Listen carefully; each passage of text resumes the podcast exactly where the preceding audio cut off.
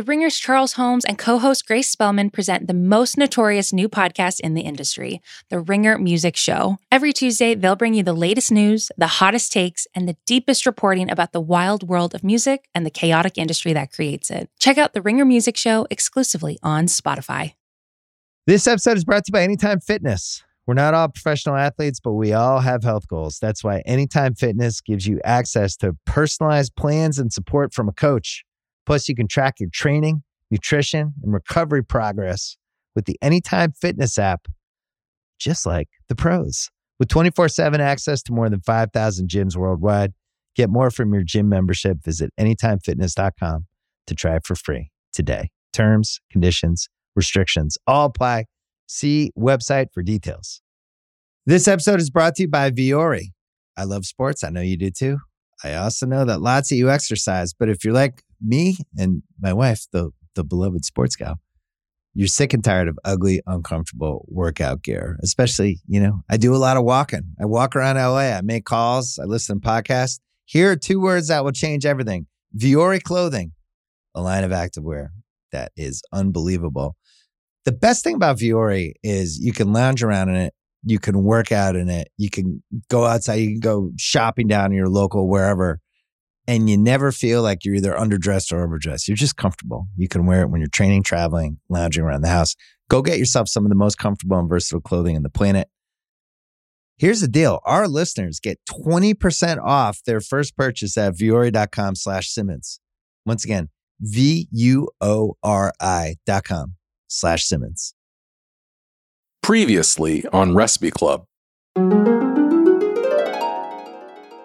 The new wheel has barbecue sauce, duck, mapo tofu, jello, meatballs, canned tuna, seaweed, cold noodles, parchment paper, and Bloody Mary. This is a very good wheel of death. I would just be so happy with anything. and and you know, speaking of which, maybe we just name rename it after that lychee martini. We don't call it the wheel of death anymore. We call it the wheel of life. It's Yeah. the Wheel wheel, of of life. life. Here's the wheel of life, except it's going to land on jello for sure. Here we go. Spinning. Oh my gosh. Oh my Shit. Oh, no. Canned tuna. Oh. That's okay. Yeah, I'm excited for canned tuna, honestly, guys.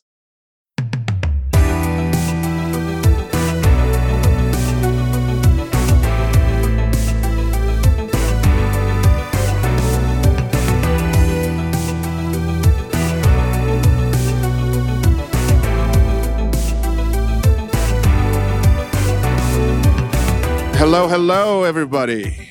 Welcome to another installment of Recipe Club, a podcast that I have been written out of. and somehow, like a soap opera, murdered off, but like Susan Lucci, I am back. I'm back reincarnated in some way. Cannot be killed. The elevator shaft was not long enough. We didn't drop him God down far damn enough. it. I, I, I was hoping I was killed off for good, but I'm back. Uh, listen, we we welcomed the wrong person back. We welcomed Dave back to the podcast here. The real welcome back is to Rachel Khong, who is back not only on our show but back in California after a little bit of a jaunt out uh, to a, a retreat. Right, Rachel? Yeah, I was so I I missed you guys. I thought of Recipe Club every day that I was gone. Um, but I was basically gone for the month of April. I was at this artist residency with uh, a few other artists, two other writers, two composers, a sculptor, and I didn't cook a single time. Actually, I cooked one night, but I was cooked for and I just worked on my book and it was Whoa, the best whoa, thing. whoa, whoa. Can you explain to me? Because I will never experience such a thing because no one will ever invite me to such thing ever. I, I'm blown away. What is such? What is this thing?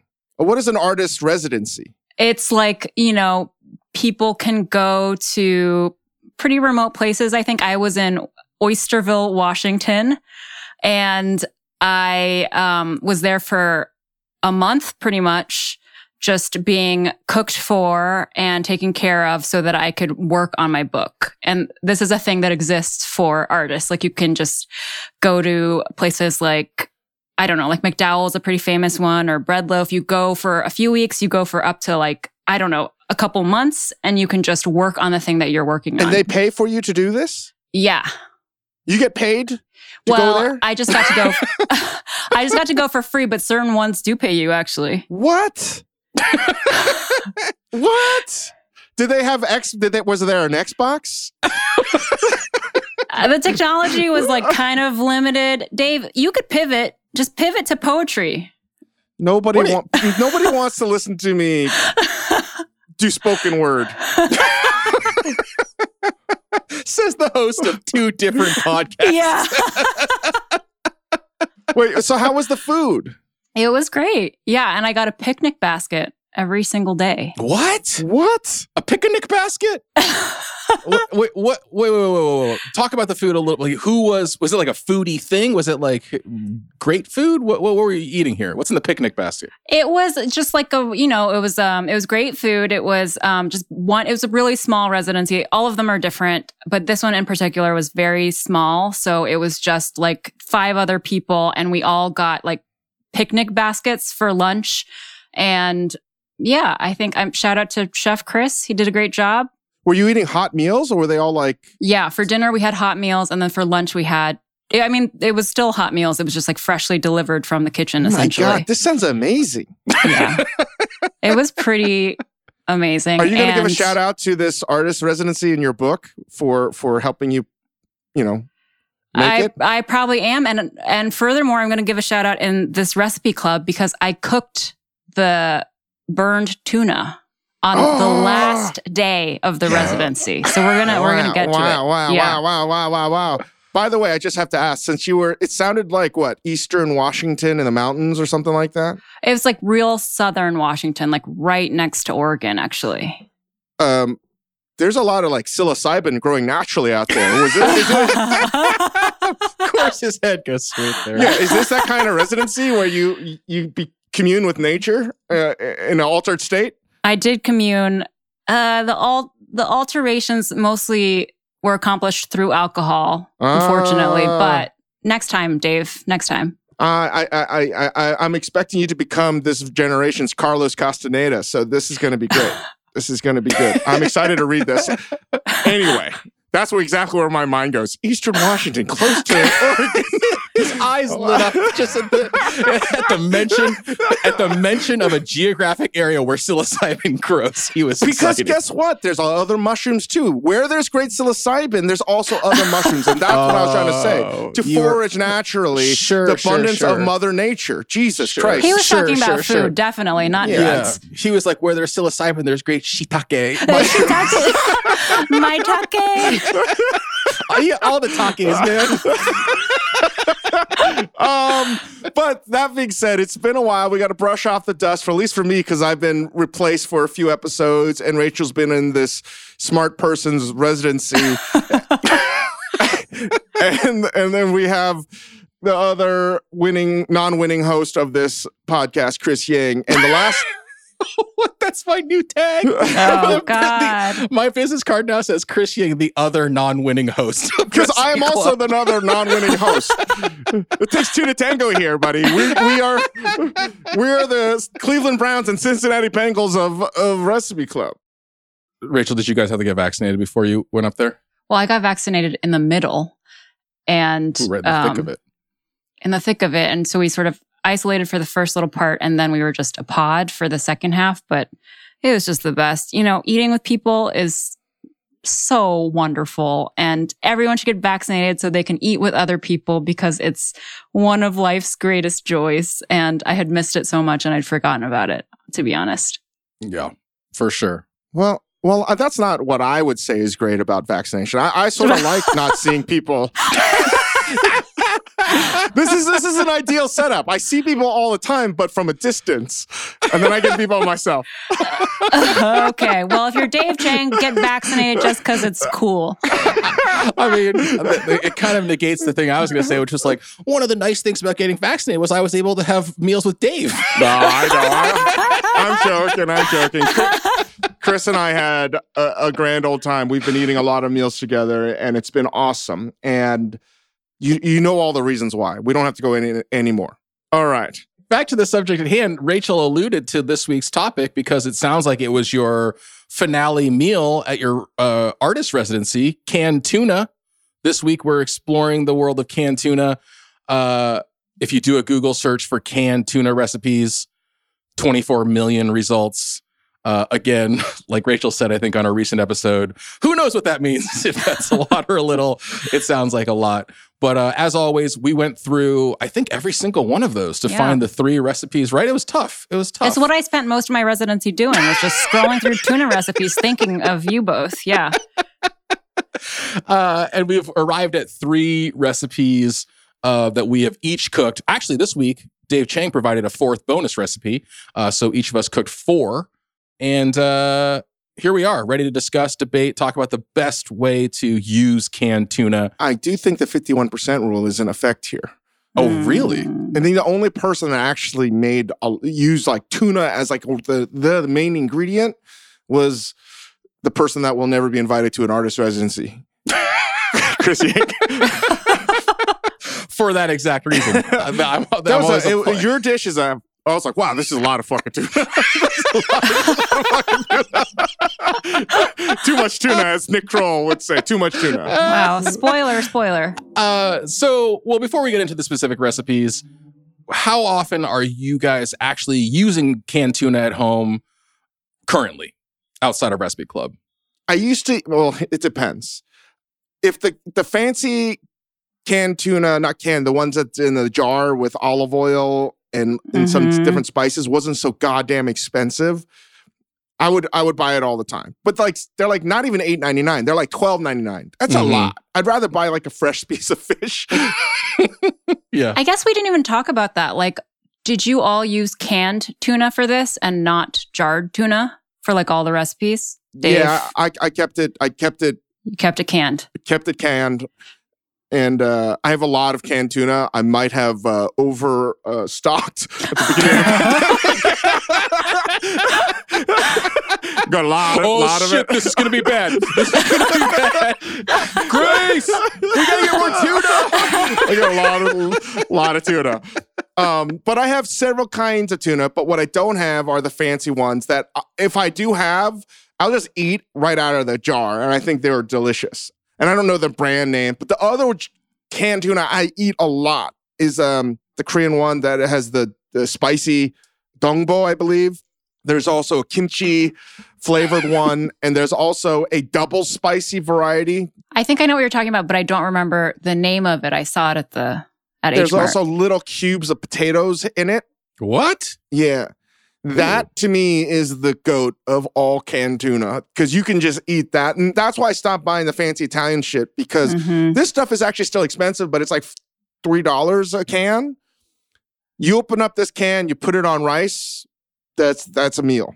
You don't have to add anything. Mhm. Don't Don. Juan. Oh, Yeah. hot pepper tuna. Actually, I'm like, oh, so good. I love that fucking thing. And no, they're not paying me to say it. I fucking love this tuna and I would eat it all the time. I do. Except that it's so good that I eat it. I always eat it whenever I get it all the Mhm. time. And Just straight, though. Just sort of just straight. straight, straight. I don't mix it with anything except on rice. It's very, very, very good. To me, that is the the tuna that I would recommend, but you can't really make it with anything. You can't use this as a recipe for anything. I would say though, it'd probably be very good in Rachel's recipe, which we'll get to later, but I didn't use I mean, I just used regular tuna. So that would be the tuna that I eat the most, and I, I've probably consumed the most over the past year. I have spring water tuna, which is um, the only tuna I could get 15 months ago, and I would never, ever, ever recommend buying tuna No, I canned can't in water. that. It's disgust. It's disgusting. I feel like Yeah. a cat. I feel like I'm eating cat food. feel like a cat. yeah. I have a, fe- you know, I feel like a feline like taste bud is gross. How how many cans would you say you have? I I've gone over. I think I bought four boxes of them. Holy shit. so, so that's like 48 cans, right? It's not that much. And now I only have 24. so the answer when I was like, "How often do you eat tuna?" It's every day, all the time, nonstop. I never stop eating tuna. So it was a lot because like at the beginning of the pandemic, we were living out in the middle of nowhere, and there was like nothing to go get stuff was really hard. Do you remember how scared everybody was? yeah, 15 months ago, 14 months ago. This Yeah. actually brings us to the topic of toilet paper tuna as well, which we'll Yeah. also get to. Toilet paper was mm-hmm. a, a hot A real thing, real thing. Rachel. Before I before we get to to your tuna usage, I love the notion that Dave was in New York when he stocked up at the beginning of the pandemic. He stocked up on tuna and then moved across the country with his tuna. Just- Yeah. just I brought all the tuna with me. gotta Oh bring my my tuna God. like the fucking Oregon Trail. Dude, I mean, I'm it's like water. if the moving truck breaks down, you're good. he's good for a long time. Uh, Yeah. Rachel, how how how often are you eating tuna? And then Dave started getting into some of the brands and kinds and options yeah, out yeah. there. No, I what totally do you, can. What do you go for? Yeah. So I I love canned tuna also. I think we all are fans here, right? Chris, nod. If yes. Uh, yeah. Okay. Sort of, yeah. um, but I think it's kind of a complicated food for me because, Mm. you know, it's just there's so many like sustainability issues.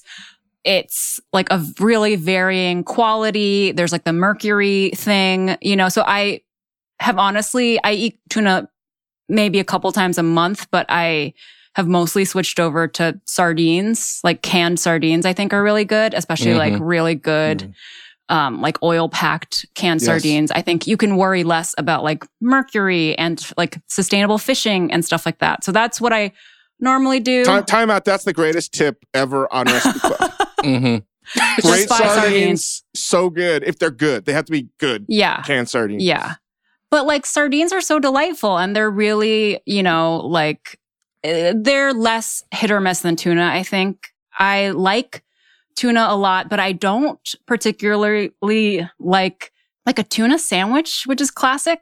Tuna can often be really dry, like from the can. It depends on what you get. And that's, you know, where we're talking about like these better qualities of tuna. It's more succulent or whatever, but like there's often really dry tuna. If you put it in a sandwich, then the Mm. bread to me is like too much dryness and it kind of just dries out your whole mouth. If the bread is toasted, that's like another layer of just like desiccation. So I really like tuna like in pasta. I love it like in a niçoise salad, in like a pasta salad, like like Dave brought to the table, or like a pasta puttanesca or something, just like where it's in a sauce. That's really good to me. Yeah, I'm just trying to like counter the sort of dryness of tuna and reduce the cat foodiness when it comes to my tuna preparations. That was awesome. Reduce the cat foodiness. Uh, I felt like I was in church. Just yes, yes. I mean, Yes. Dave was seriously nodding along like Yeah. Rachel was a, a Baptist preacher. And Dave Yeah, was like, yeah. Amen. Hallelujah, Amen. hallelujah. I guess I'm like I guess I'm the least knowledgeable about all of this. I, I so it sounds to me like if we're st- talking about tuna specifically and not branching out to other tinned seafoods, oil packed is you guys your your preference. Yeah, Hundred It's the percent. only way to yeah. go. Yeah. Never spring water. Ugh. And Ugh. do you go for Well, do you go for but there's also what you can never touch, and StarKist has like a monopoly on it. It's the the the vacuum packed one that looks like you know Mm. like craisins come in. You know what Yeah, I mean? Like, yeah. Uh-huh, you uh-huh. can't do and you that one, can't man. get all the tuna out of the pouch. oh, it's, It's always trapped in the little corners It's of the trapped pouch, in the right? So- corners. yeah. Ugh, that's the worst. That's hell. I, I need more. Okay, so do you guys have a preference between various species that are available? Do you go for it's albacore or like skipjack? What do you guys usually go in I for? don't usually do albacore just because I think I have outdated info and I'm not really sure if this is right, but I read, you know, in a few books about sustainability that you should go for yellowtail or chunk light normally because there's so much more mercury in albacore.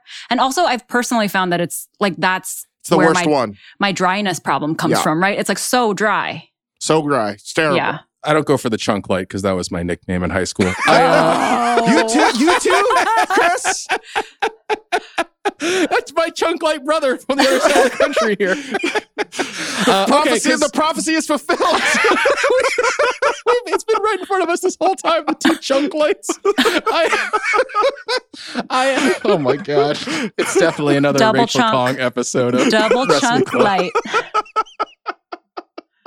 Double Oh. chunk light, triple tube meal. I I got. I'm dying. Oh, but can I just add one more thing about this? American brands of tuna are mostly the worst tasting, most garbage tasting, most dry. Mm. Italy, in Europe in general, has great tinned can things. But when I lived in Korea, I was 18 years old and very poor. I would go to the convenience store and just buy canned tuna and you would just eat it because you would need protein. Because like protein in the early 90s was not something that like was easy to come by in Asia. it really wasn't. It would, or it'd be crazy expensive. It was way out of the price range. And you would could get tuna and you would just eat that and and and it was so good because it was salty. It was in Asia, you never almost ever see tuna packed in water.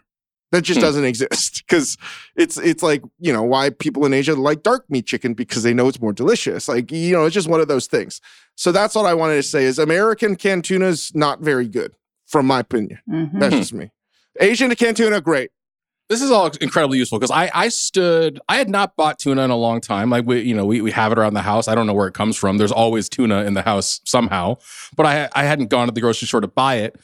I stood there in the grocery store looking at the tuna for so long. At least five different people asked if I was in line for the checkout, and I was like, no, no. Still here, just looking at the tuna like a psychopath. And then I ended up buying like a whole mix of stuff. Rachel, you asked if we had gone for any of the jarred stuff. I was like, God, the jarred stuff is nine ninety nine. I, I don't know. I bought. I allowed But it's myself so to buy good. one It's jar. so- I it's allowed so good. myself to buy Mhm. one one little jar, and it was infinitely better. That one that has Infinitely better. jalapeno seasoning in it. Ooh, that Mm. one So is so good. good. So good. Yeah. So good.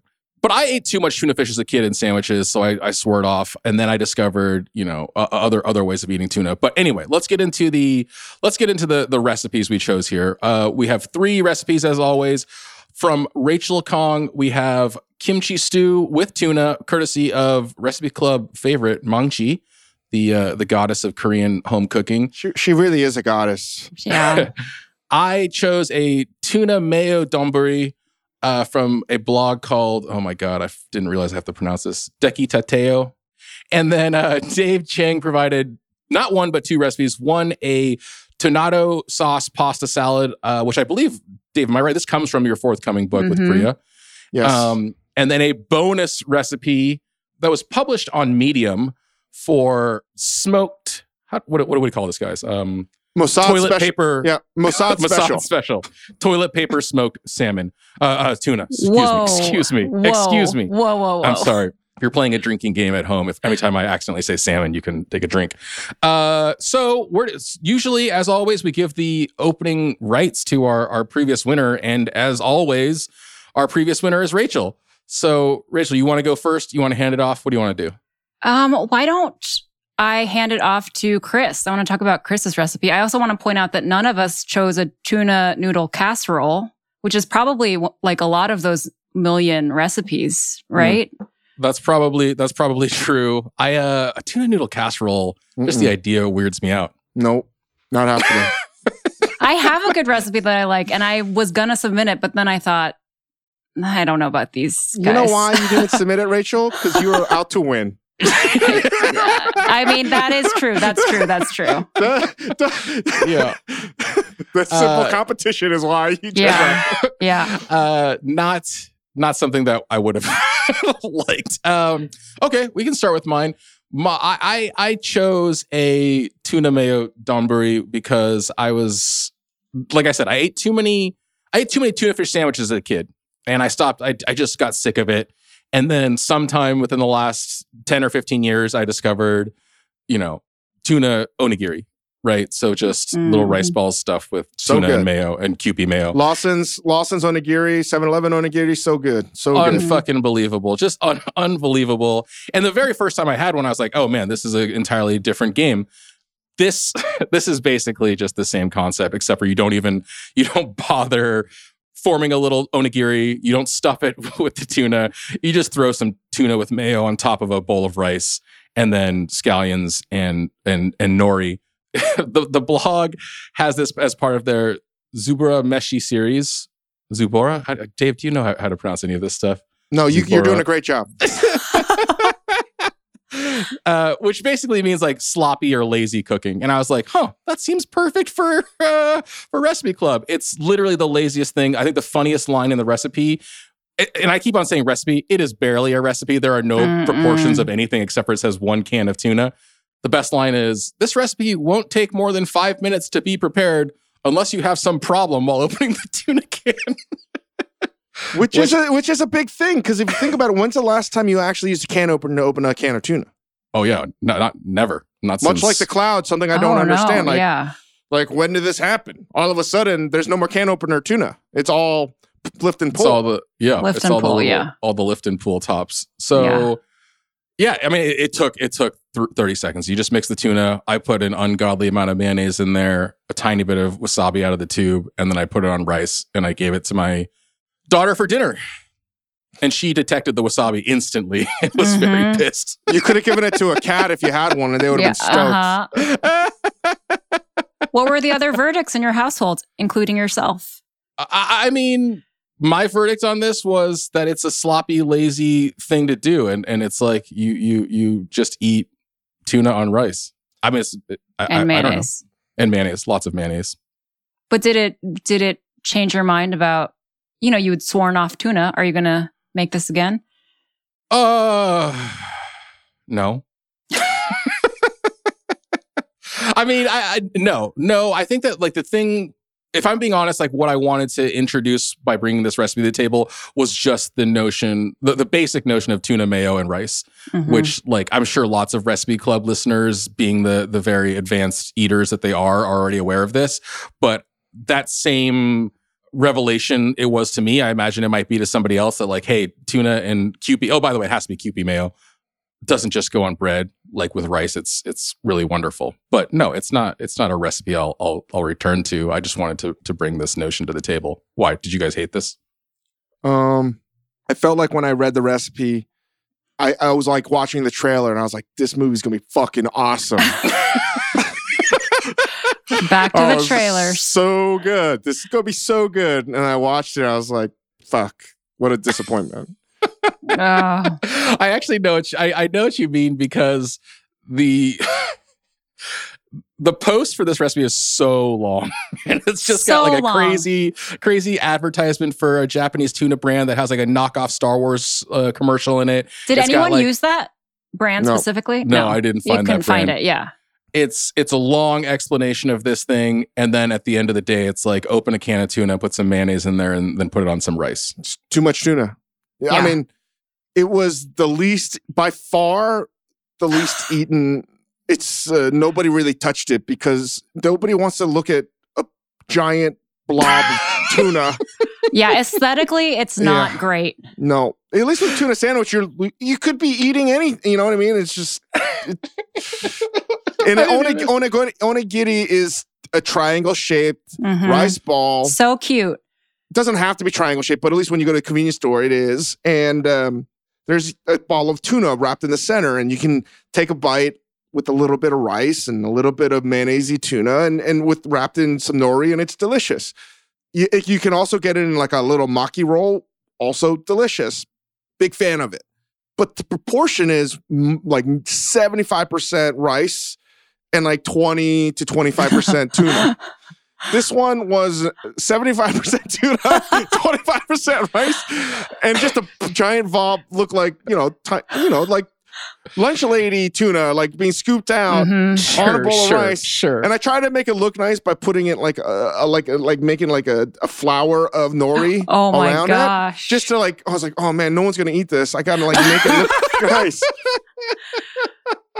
Chris, he styled your dish. I styled it, and, What an and- honor. and even still, and I put it down and, with- and with Grace, and Hugo looked at it. He's like, "No," he's like, "No, I'm not eating this." Hugo was absolutely didn't even try. He looked at it. He's like, eyes went. I was like, "What?" I was like, "Yep, I know you, what you're thinking."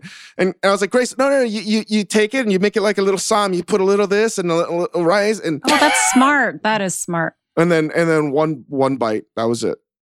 Okay, to be fair, mine looked pretty good just because it was like I used furikake instead of just sliced up nori, and I used the one with like a little bit of wasabi in it, so I didn't have to mix in the wasabi with the tuna and stuff.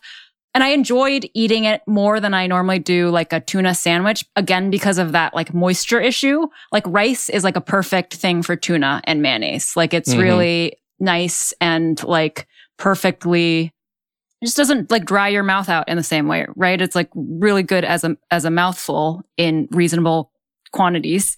But my main beef with this was just that the recipe was crazy. It like it didn't tell you to cook the rice at any point. There was eh, just like no it was so weird. It was like, you know, that line you quoted earlier, it was this recipe won't take more than 5 minutes to be prepared unless you have some problem while opening the tuna can. And then in parentheses, and I'm not counting the time to cook the rice as well. But then the recipe itself just tells you to open the can of tuna, drain the oil, mix the mayonnaise with optional wasabi, and then put it over hot rice in a bowl. I mean, this sounds like my recipe before Priya actually made it better. to be honest, I mean, I was gonna say, like, I mean, I don't disagree with you, but I'm pretty sure Dave's written recipes like yeah, yeah. I don't I don't dispute that. But like, you know, for a submission to Recipe Club where you'd like to win and you want the recipe to actually serve people. Yeah, it's true that this was actually really easy and I did enjoy it. Um I think you know, adjusting it to your own preferences, which would be like less tuna and like more rice and maybe like rice in a cute shape would make Yeah. it better. Well, uh, let me put. I'll put the. Listen, I, I I don't disagree with anything you guys are saying, and and if really what I wanted, I was hoping for with this recipe, not even a win. What I really wanted was like, I wonder if if Ruby will eat this. I wonder if this is gonna be Uh-huh. a new arsenal thing. Just like, uh, if I always have Oh. tuna salad in the fridge, and I've got a, if I have rice, can I just put a bowl of rice with tuna on top in front of her, and will she eat that? Because I know she likes onigiri. Like I'll make onigiri for her for her lunch and put tuna in there, and she'll eat those up. And um, the answer was no, guys. the answer was no, not really. She she this the shape is is not only like Dave was saying, like meaningful as far as like a better proportion. I think like that was that's what like she's really likes as, as far as like feeding Mhm. kids. They like the little handheld thing. for the listeners, I do think that you can turn this into gold because you don't necessarily need wasabi. You you just Mhm. need to make seasoned tuna and and make it delicious. If you want to make a maki roll, so you just take a sheet of nori if you have it and lay out some rice and you fill it up with some just a little strip of tuna.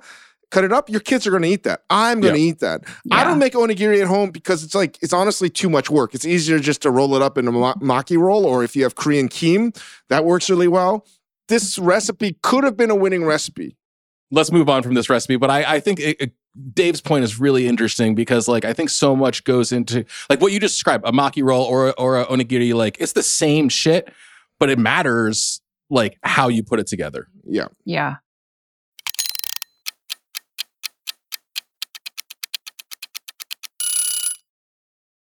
This episode is brought to you by Vuori. I love sports. I know you do too. I also know that lots of you exercise, but if you're like me and my wife, the the beloved sports gal, you're sick and tired of ugly, uncomfortable workout gear. Especially, you know, I do a lot of walking. I walk around LA. I make calls. I listen to podcasts. Here are two words that will change everything: Vuori clothing, a line of activewear that is unbelievable. The best thing about Vuori is you can lounge around in it you can work out in it. You can go outside. You can go shopping down in your local wherever, and you never feel like you're either underdressed or overdressed. You're just comfortable. You can wear it when you're training, traveling, lounging around the house. Go get yourself some of the most comfortable and versatile clothing in the planet. Here's the deal. Our listeners get 20% off their first purchase at vuori.com slash Simmons. Once again, V-U-O-R-I dot com slash Simmons. This episode is brought to you by Jiffy Lube. Cars can be a big investment, so it's important to take care of them. I once got a car that I started out with 25,000 miles on. I got it to over 200,000 miles because I took care of it. You know how you take care of a car? You take care of the maintenance, the oil, the brakes, all that stuff. And if you don't, you can have a car just completely fall apart. When your car needs maintenance, head to Jiffy Lube. They provide automotive excellence at speed. Get your oil change, brakes checked, tons of other multi care services. It's all done by expertly trained technicians who actually care about taking care of you and your car. Jiffy Lube, car more. To find coupons and start an instant online estimate, visit jiffylube.com. This episode is brought to you by Cars.com. When you add your car to your garage on Cars.com, you'll unlock access to real time insights into how much your car is worth. Plus, view its historical and projected value to decide when to sell. So when the time is right, you can secure an instant offer from a local dealership or sell it yourself on cars.com. Start tracking your car's value with your garage on cars.com. I think we should go to Dave's recipe, original recipe, then to mine, then to Dave's bonus recipe. Oh mm-hmm. man, just the the winner taking all kinds of liberties now with fucking now, now who's the director? Yeah, yeah. And this is going to be good. I uh I like this recipe a lot. I know it's not for everybody. If you don't love tuna, you're probably not going to like it. But I I don't necessarily like as as Rachel has said like uh, the, the dryness, the texture. But I do like the flavor of it when it's like judiciously used. And when you make a tonnato sauce at a fancy restaurant, you're using real tuna and tuna Mhm. scraps, and it's it's can be like transcendent. It's it's so delicious this is the tang version of like fresh squeezed orange juice, right? When you're using canned tuna. Still good. I love tang. And I like using it sometimes as a dressing for for like Bibb lettuce or iceberg lettuce, but I also like doing it for pasta salad and not spaghetti but any shape, you know, fusilli, macaroni, whatever, elbows. And you're basically making a salad dressing. The emulsion though is with uh, a mayonnaise really with uh, drained tuna in it, and that's basically the recipe. You you take some egg yolks, you make an emulsion, and you basically add tuna, and you make a dressing out of it, and then you add it to some cooked pasta that's been chilled down a little bit, and that's basically it. You can dress it up however you want, but that's basically it. It's a pasta salad with the tuna sauce and not so much tuna chunks in it. And I like Mhm. doing it. It's something that I made a lot of beginning of the pandemic, a little bit less so now. I've been making it the past couple months just because like it's a good when you want something that tastes like Americana, at least in my household, and you don't want to make a hamburger or something like this. This is this is to me like flavor of America without having to make a meatloaf. It's in that genre. So that that pasta salad, uh, I think it's delicious. I will also add this is probably the the recipe that incorporates tuna the best out of the three Hmm. and teaches you how to cook. Whereas others, you just open shit and put it in things. Hmm. And I'll just leave it at that. Interesting. I'll just leave it at that. Interesting. And it's like somebody actually made the recipe, you know?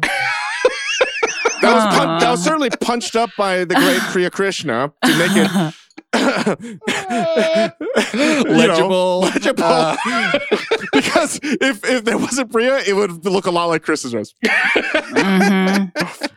uh, what did you think, Rachel? And yeah, you, uh, so you, it is a very American feeling recipe, but you do add rice wine vinegar and a little bit of MSG. So I just want to put that out there too. And, You, and I- you don't have to. You don't have Mhm. to use MSG if you if you have nutritional yeast because you like doing those kinds of things. You could add that. you know, Yeah. uh, if you have the Momofuku savory salt, use that. You could just use soy sauce. You, you know, I don't put this in the recipe, but MSG is sort of a placeholder for umami. Mhm, mhm. Worcestershire sauce would have been great in it too. Oh, Big yeah. yeah. Yeah. Yeah. So like Dave said, I this was my second time making it actually because I had tested the recipe for their cookbook. And I remember when I saw it for the first time, I was a little shocked because Dave has you blend the tuna like in the sauce. And I guess aside from pa- like pate, I've never really blended meat. and um and yeah, I've never thought to blend tuna in the past. And so I was a little worried about it, but I, I did it as instructed and it turned out delicious. And, you know, it was a little hard to blend in my regular blender because I just have like this very basic, you know, like vintage blender. It's not fancy. And so everything kind of just got stuck to the bottom. But yeah, I, I liked it a lot. Both times that I made it, um, I added more like pickled things. I just love like Italian pickled peppers in there. I, um, like it, you know, kind of spicy, like more red chili flakes and stuff. But um, I thought it was delicious. My whole family did. My mother-in-law was visiting from out of town. Shout out to Amity because she listens to this podcast and and she said it changed it changed the way she listens to podcasts because she looks forward to it now. Wow. Oh, Yeah. Hi, I Amity. we are we are honored. We are so honored, and I'm so sorry that we're going to try so hard to make your daughter-in-law lose. tonight. Oh my gosh, it won't she's happen. True. but- She's really wonderful. She's been great as my drug dealer, just like selling me so many drugs and weapons. It's awesome. Rachel's great. Uh, I um I think this was I, I I thought this was was was was a great recipe. I had some blender problems. I I'm not make mine in a mo- NutriBullet. How the hell you guys Well, can't do this? no, no, no, no. a I real have like I have like an off-brand NutriBullet, and I hate it because the inside of the canister has like little grooves where the joints come Mm, together, Yeah. and like I can't scrape things out of it. It's like the dumbest fucking design in the world. Uh, so I just like stuck my little bear paw in there. I was like Oh, scraping no. tomato sauce onto my onto the pasta. I thought it was great. I omitted the celery just because like I, my family doesn't like celery. Um, you can use cucumbers, you, you know, Yeah. or uh, you just need some texture because Mhm. like everything's just too soft, you know. it's a vegetable drawer cleaner type of dish, which I really appreciate about it. I um I would fuck with some red onion in here too. Mm, I, yeah. uh, my only the only minor gripe I have is I wanted even more, and maybe it's just like my yield wasn't good because my shitty blender, but like I wanted even more sauce for a pound of pasta. Like a pound of pasta like takes so much dressing, I think, and it might have also been a factor of the. I chose rather than rotini, which is like the corkscrews, I did rotelli, which is the wagon wheels, which I thought my kids would be Oh. into. Hmm. Uh, again, Why? everything, every choice is dictated by what I think my kids will eat. That's why. So I actually just reserved some undressed pasta on the side, and then it was like a, a good proportion. Hmm. My mother-in-law makes like a tuna pasta salad all the time, and so my wife's reaction was like, "Oh, I really wanted like little cubes of cheese in here." And I was like, "That's because that's what your mom does." But uh, I think you could fuck with That's one addition. I'm sorry, Jamie. That's one addition that should never ever. You can you can fuck with this recipe a lot of different ways. yeah. Y- You can interpret a lot of different ways, but the one thing that is for, forbidden is cubes cheese. That's kind that. of like tuna melt. Tuna Yeah. melt territory. yeah. it would definitely be tuna melt territory. But uh, otherwise, come on, it's it's it's a delight. Yeah, I use large tubes, and that was the perfect thing, I think, because you get some tuna like trapped in the middle of the tube. Mm. Yeah. Just a little tomato sauce gusher. Mhm. Mm. Yeah, we love gushers. no, it's it's it's amazing, and I think like the it, it, you know whether or not it teaches you to cook better than any other recipe on this But, episode. but but it's a good way to use shitty cans of tuna that are stuck in spring water because you're Mhm, Yeah. okay, so this was interesting because you You expressly. you asked Right? for tuna in oil, but then Yeah. it's like it asked for a glug of oil. I I just assumed that you would just add all the oil from the tuna uh, into the, Oh, into yeah. the sauce. I mean, but like for me, I would never tell anybody buy tuna Go out and packed buy spring oil. water. yeah. But that's what I've been cooking with because I'm stuck with Again, things were very scary 14 and a half months ago. Mhm, mhm. Uh, okay, so Rachel, let's get into kimchi stew with tuna. Yeah. So I picked this because it seemed really easy. I love Maangchi. As we've said, she's just the best. Like she taught me how to cook Korean food basically. And I just think she's very charming and lovely. And I think I probably started putting canned fish into like my kimchi jjigae like 10 years ago after I saw someone put canned tuna in and I had it and it was really good. And it felt like it took away the, you know, cat foodness of tuna and it just melded really perfectly with the kimchi. And that was like just this amazing combo. Like Chris, you were talking about tuna and mayonnaise. Like tuna and kimchi to me was like, it blew my mind because it was such a good pairing. So I wanted to pick something that like really transformed tuna in a way where it wasn't like just like eating something straight out of the can and um plopping it onto rice. You know, it was more like about um my my kimchi jjigae is not as uh maybe different. It tastes different than Maangchi's, but I I de- I didn't grow up eating tuna in in Mhm. kimchi. Uh, tuna in kimchi jjigae. No, I just never did that until this recipe. Well, I'm going to say, yeah, it's really easy. You and it's different from some of the other ones that I've made from her. It's just like kimchi with a sliced onion. There's some green onion, salt, hot pepper flakes, sugar, and toasted sesame oil. And you cook that for like 25 minutes. And then you add in the tuna and the tofu at the very end for five minutes. And it's like a half an hour recipe. It's so good, I think. And it's basically a pantry recipe, right? If you have a jar of old kimchi in your fridge, like I really love a pantry recipe, as we've discussed in the past, like martinis, for example. But um, this is exactly that. It's like if you have canned tuna in your pantry and you have old kimchi, you can make this. Mm-hmm. I mean, but chi- kimchi jjigae is made with old kimchi. It should. Yeah. And I'd also say it's hard for me because I'm trying to win this, so I'm going to talk shit about a recipe that I like and uh, A cookbook goddess that author you I- love. I- a goddess that I love, and you know, I- I'm sure I'm going to be punished by this by the gods. Yeah. Anything pairs well with kimchi. Literally, everything pairs well with kimchi because I don't know what it is. It's it's just like it's more powerful in flavor than anything. So it just masks anything. You put American cheese, you put sausage, you put spam, any kind of fish, pork, bacon, whatever. It, it it just makes everything like work because it masks and you can't taste anything. And honestly, it tastes fine. It tastes like I, I was worried I would taste it, and then I'm like, no, kimchi is going to overpower everything. hmm And I like the ki- I, I it's just kimchi jjigae, and all Rachel did was, was uh, open a can of tuna, and that's all she did. That was ours. I uh Wow. This from the man who has done so much worse. no, I mean I like that it's a pantry recipe. I mean, assuming you have kimchi, you have gochujang or, or uh, gochugaru in your in your cabinet, like you can make this. You know, like most kimchi jjigae is made similarly, right? It's just it's it's kimchi, it's it's onions, aromatics, it's chili, and then liquid. I I, I use chicken stock instead of water. I just think like a, a good stock makes the difference for these things. You the thing is do? like the, the thing is the thing is like it's fine with water, guys. It's fine with water. It's you fine with water. Listen. It's fine with water. It's better with sock. Also, no, you don't have to. Uh, no, no, no, no, no, no. You hold on a second. This is from the guy who does a whole rant about how Parks Barbecue has the best jjigaes because they have the best stock. We're talking home cooking, man, and and I'm saying this. What kind of chicken stock did you use? Did you use that stuff that comes from a box? No, I use my own chicken stock that I always have in my freezer. Really? Sir. Yes, sir. I'm, I bet you you put rosemary and shit in it. I didn't put Oh, my rosemary in my chicken stock. What the fuck, dude? Yeah. Rosemary in my chicken Yeah. stock? It's it's like you're not even my chunk light brother, dude. It's Oh, like you God. don't even fucking know me, dude. Rosemary in my chicken stock? No. Yeah, you're, you're one of those people. Listen, I'm trying to help you out here. Just chill out. I you can make kimchi jjigae with whatever proteins. I agree with Dave on that.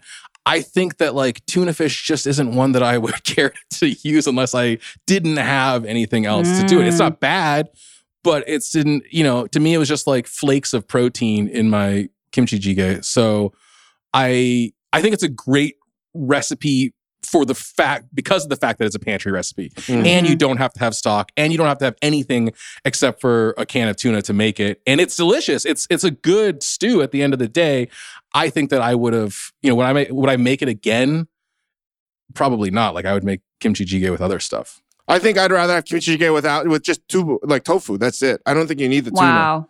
Yeah, I just disagree. Because I think that it does like add to the, you know, instead of using stock, you can just use water and then the flavor of the tuna is almost like making, you know, stock, like a fish stock really fast. Like I think that's kind of the brilliance of this recipe is that it cuts out a step. would you do that in other recipes rachel just replace ch- chicken stock with tuna No, but anything with kimchi, yeah. Like this kimchi That's stew. Dave's point. anything with kimchi it doesn't matter No, I'm going to find the the loophole in your argument. It's not. Yeah, I think it's just like the pairing for me is really.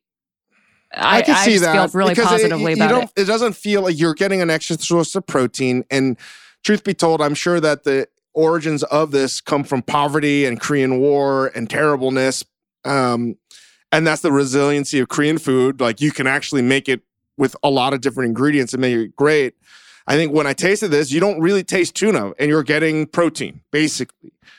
That being said, we make kimchi jjigae all the time in my house, and it almost it it, it always gets eaten.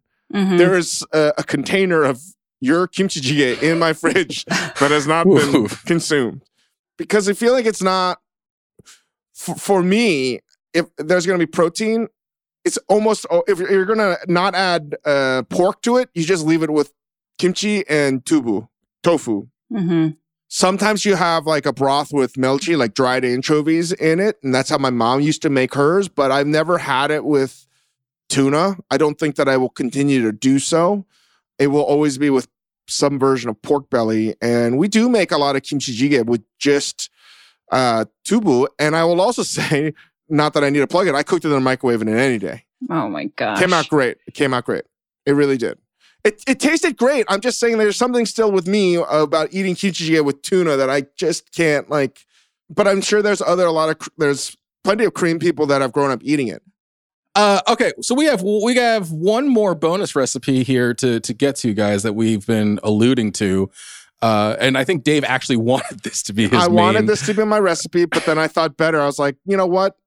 People listen to this podcast to learn something, to to to to further their knowledge about how to cook. They want to know that they can do something they didn't do before, not just open a can and plop it into something that they could have done, you know, without even, you know, following a recipe. So I wanted to give them something more. And that's why I decided to forego my my gut intuition. And yes, Dave Chang the beginning of Recipe Club would have been like, "This is it.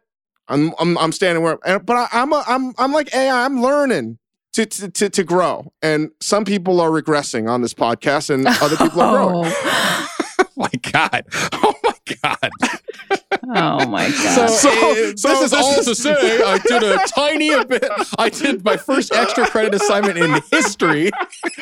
By to show my growth, I, uh, I I I really wanted to do this recipe because I, I I when I saw it on the internet a couple or three or four years ago, whenever it happened, I was like, that looks disgusting, but maybe Mhm. it's awesome. Mhm. because I people may not believe this, but burnt and char is a wonderful flavor in food if you could use it well, right? There's definitely burnt, but like burnt to a little degree can be wonderful. It adds bitterness, and bitterness is a, a flavor thing that is when used well can actually enhance a dish.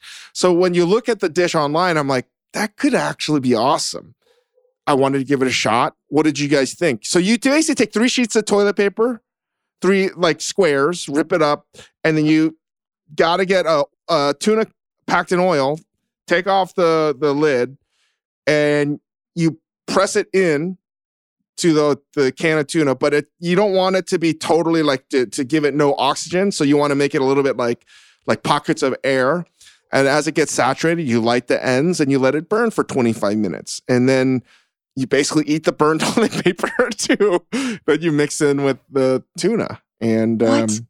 Wait, do you not how I did it. No.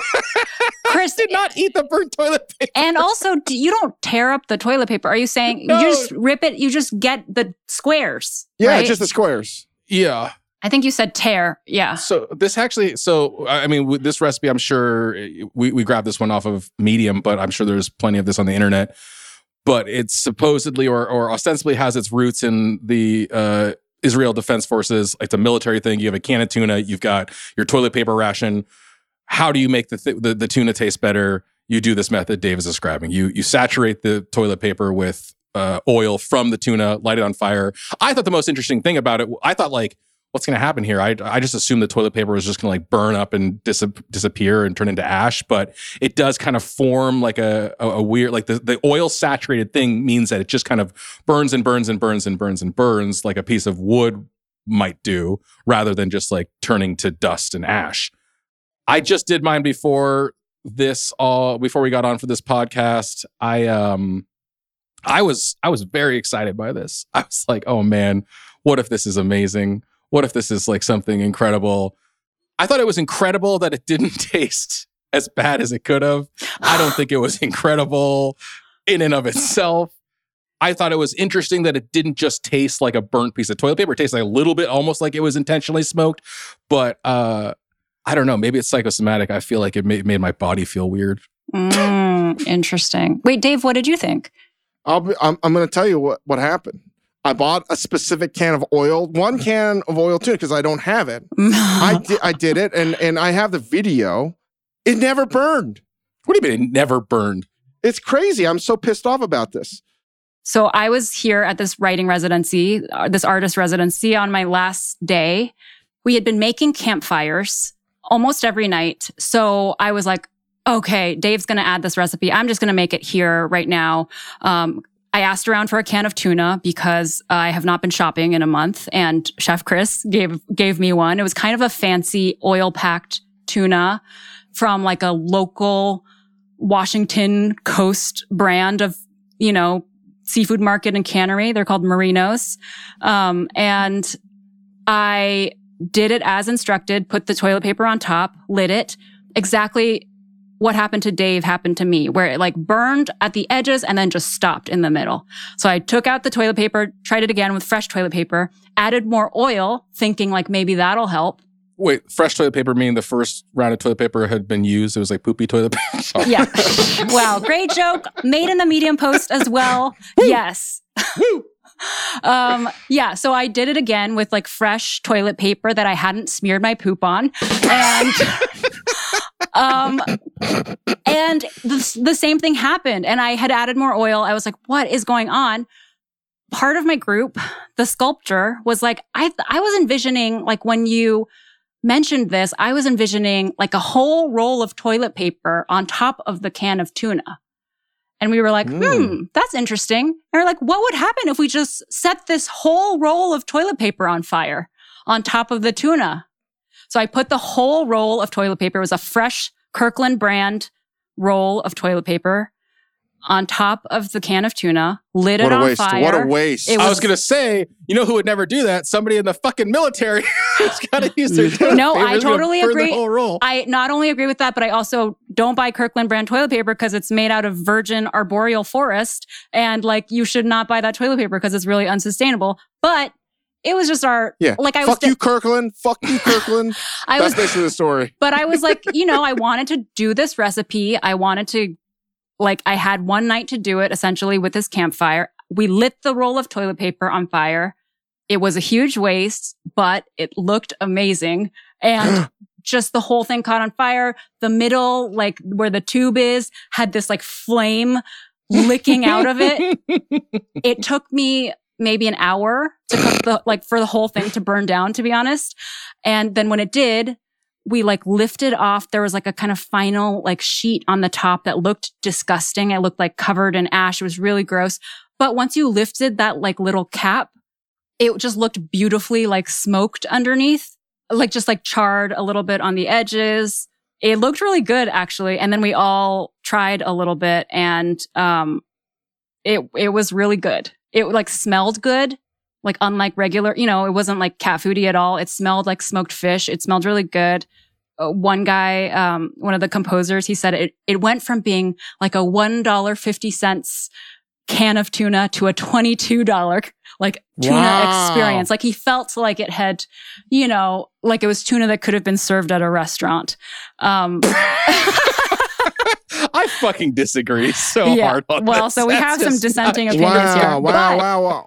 it was really good actually. And I found it, you know, it was, uh, I, I used albacore because we just didn't have that many, we didn't, ha- I didn't have any options there. And so I found it to be a little bit dry. It could have also been the fact that we were burning this for an hour, um, and sucking all the oil out of it with toilet paper. But I thought it was like smoky, pretty good. If you were stuck in, in, in the like uh, on the a tour of duty in the middle of nowhere and you're eating like meal ration stuff, this is something I would do every day. I'm sure. Yeah, Right? it was, it was good. So let me ask That you. said- well, let, let me ask you this, Rachel. Did you try eating the, to- the Kirkland toilet paper by itself? Because maybe you just like eating Kirkland toilet paper. Oh it has my nothing to do God. with the. No, no. I, I, Chris, no, how I mean, could you not like it? Like yours looked like it was delicious. I was amazed. I'm, I'm surprised that neither one of yours burned. Like mine did. Like it was. It was. I was amazed by how well this thing burned. So we have fucking crazy sustainable bamboo toilet paper at our house. Like maybe that makes some difference to, the, to the flavor and everything. I, I, uh, I was amazed by the burning thing because I, like I said, I thought it would just like dissipate into ash. It Well, just what kind of created tuna this. can did you use? I used a, a some like Italian packed in oil Oh, so they're albacore all thing or something. So it's It was a fancy tuna. fanciness. It was a fancy tuna. And maybe it's the toilet paper difference. Maybe it is a toilet paper. yeah. I'll, I'll be honest. My toilet paper ain't as soft as Mr. Kirkland's toilet paper. It's like bambooey. I thought and you said anus soft. ain't it's my I so I buy Anus Soft brand toilet paper. if anybody's today's episode is brought to you by Anus Soft. Um I don't know. It was maybe like the hour actually made a difference. I was I was sort of shocked when I read the post and it was like cook for 30 minutes. I was like, Mhm. no, I don't want to do that. Wait, wait. How long did you cook yours for? I cooked it as long as the toilet paper burns, so like 20 minutes. Mm. Okay. So as long as it would burn. Maybe Rachel, like the hour gave it more. Like I will admit, like mine, like was smoky, but it, I thought I was expecting it to be just like punch you in the mouth, smoky. It wasn't. And We're talking listen, about a fucking can of tuna that tasted better. Just admit it that it was good. it didn't. I, I I can't. I can't. I I can see what you're saying. If you're out in the field, like this is a, a, a huge, wonderful technique to like improve the thing and also give away your position to the enemy. But I uh, just um I didn't. I, I, Mhm. as far as like something to do at home, I would never do this again. Are you ever going to do this? I'm this again? surprised. I'm surprised some uh, avant-garde restaurant hasn't made this a, as a dish yet. yeah, it is. It is. It is surprising. Listen, okay, I give this. I give the the idea a lot of credit, and like mine, Yeah. I guess mine worked better than everybody else's. So like, I was amazed by. I, it was fun. Like I actually, I recommend you try this one time and just like for your own Yeah. sake, do it. Like you have toilet paper. If you're like Dave, you have a billion cans of to- uh, tuna in your your cabinet. no, but there's spring water, so this Yeah. is another reason never to buy spring water tuna Yeah. because you can't burn it. you can't burn it. I was okay. One more thing I'll say to this thing's credit. I, I was worried that the predominant flavor would be of like acrid burnt oil, which was not Mm. a part of it at all. So Mhm. that was nice. Um, let's get into voting here, you two. Uh, starting with. I can see how this is going to go already. With with my uh, open the can of tuna and put it on some rice recipe, I, think mean, it's going to be. I think we we we know what the answer is. Let's go next. so. next to where did we go next? We went to Dave's recipe. Dave Chang's tomato sauce pasta salad. It's a it's a thumbs up for me. I think it's a thumbs up for me. It's a thumbs up, but not as far up as my recipe. Okay, so it's a big thumbs up for Rachel on her recipe. I, all right, Dave, what are you going to give uh, Rachel's recipe I from can Maangchi? feel it coming. He's going to give it a thumbs up out of. I'm gonna give it a thumbs up because of, of the goddess Maangchi, and I can't. I'm basically just more surprised that it's just a open up a can and pop it into something recipe. That's all. I'm sick of fucking ties in this in this show, and I I'm not going to make kimchi jjigae with tuna again. Mm. Like I think it's a good idea, and I think if you have tuna fish at home and you're looking for something to do, and you have kimchi in the refrigerator, you should make this recipe. Ju- Just But, just note that uh, Ying, you Rachel's a close friend of yours. I, I I recognize She look that. at look at look at her face. That is a assassin looking face right now. I, I know it's an assassin looking face. You know what I'll you know well, You're fine gonna you, you might fuck up her A plus to an A. I already stole a, I already stole a victory away It's from so her and true. gave it to gave it to it's Priya. cool. so, it's cool. I mean, I was, I got to burn a roll of toilet paper. All right, so here's what I will say then. I, I would give this. I'll, I'm willing to give the Maangchi uh, a thumbs up because I do think like if you're trying to, i- i- it's super useful for many, many, many, many people. It won't be useful to me in my particular life again. I want to give. I think that Dave Chang does deserve credit for bringing the fucking toilet paper tuna recipe to the to the yeah, table. no, there's no extra credit. That's literally like I, I didn't even get to make it. listen, listen. There's there's no point. I you know what? I'd rather just lose now than get just destroyed in the poll voting. Just give it up, Rachel. Jesus. All right. Well, I got good news. I got, I got good news for both of you because uh because our recipe wheel with John deBary hit Bloody Marys. Bloody Marys are gonna have to fall off of Rachel's wheel of life as well, meaning there are two slots for new ingredients here Oh. on the recipe Ra- wheel of Rachel life. should get both of them because she wants Oh shoot! No, no, no, no. I think you each get one. no, no, no, no. She won. No, Good Dave. God. No, I Please, refuse. I refuse. I With refuse. this deferent. All right, fine. Here comes It's Ajwain new- seeds again. Yeah, it's the new Dave Chang. I caught up in all the episodes. Well, like in the last Uh, couple days. So to remind everybody of what is currently on the wheel after we drop canned tuna and Bloody Marys, Uh, we've got barbecue sauce, seaweed, mapo tofu, jello, meatballs, cold noodles, No. Pillsbury tube dough, and parchment paper. We got rid of your seeds one, by the way. Rachel, Dave is deferring to you to give us both of the new ingredients on the wheel. You got anything in mind? Let's do some one luxurious on, and, and something low end, lower Okay, on the low affordable. end and Dungeness crab. Dungeness crab. Or just crab meat in general. Let's just do Okay, crab. crab. meat. Yeah. crab. Mmm, good one. Excellent choice. I love it. Put another boozy one on. Margarita. Ooh, good one. All right. So I've got the wheel here again.